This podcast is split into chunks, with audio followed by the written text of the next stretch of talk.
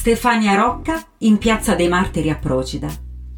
Il grande Minghella di Il paziente inglese si misura con un soggetto memorabile, tratto da un romanzo di Patricia Highsmith.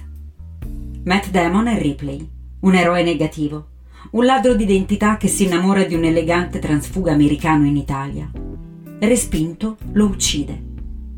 È solo l'inizio di una spirale sempre più inquietante e violenta.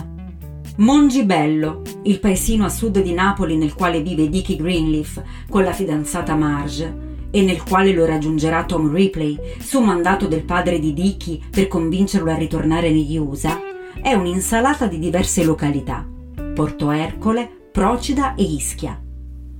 Il negozio di alimentari di Silvana, la ragazza che ama Diki e che si suiciderà quando scoprirà di essere incinta di un ragazzo che vuole solo divertirsi. In realtà è la tabaccheria Semmarezio, situata a Procida in piazza dei Martiri 8. Praticamente il controcampo del fotogramma dell'arrivo dell'autobus a Mongibello. Oggi l'edificio è stato ristrutturato ed è comparsa una cornice di pietra attorno alla porta posta tra il negozio e Silvana. In una scena precedente, nella quale Damon e la Paltrow arrivano al negozio dove fanno acquisti, provenivano infatti dalla confluente salita Castello.